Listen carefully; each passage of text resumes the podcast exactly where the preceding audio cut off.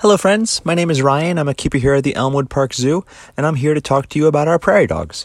So, prairie dogs belong to the family Sciuridae, which consists of the common squirrel, groundhog, or chipmunk that you might find here at the zoo or even in your own backyard. Prairie dogs can be found throughout the plains of central and western United States, and they live in these complex underground tunnels that sometimes span many miles long. Prairie dogs' tunnels consist of things you might even find in your own house, like bedrooms, bathrooms, nurseries, and even cemeteries. Their tunnels can be so widespread that they often create shelters for many other species, including jackrabbits, toads, and rattlesnakes. And the bare patches of ground created by their grazing and burrowing attract different insects that are fed on by a variety of birds. You actually might see these bare patches in our prairie dog exhibit right now.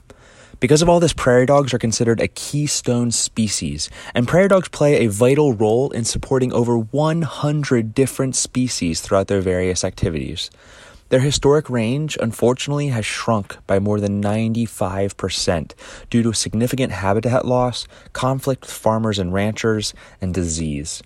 But fortunately, their populations are continuing to rise through various conservation efforts, and there are an estimated 25 million prairie dogs left in the world right now as I speak. Prairie dogs are quite intelligent animals with a complex array of vocalizations.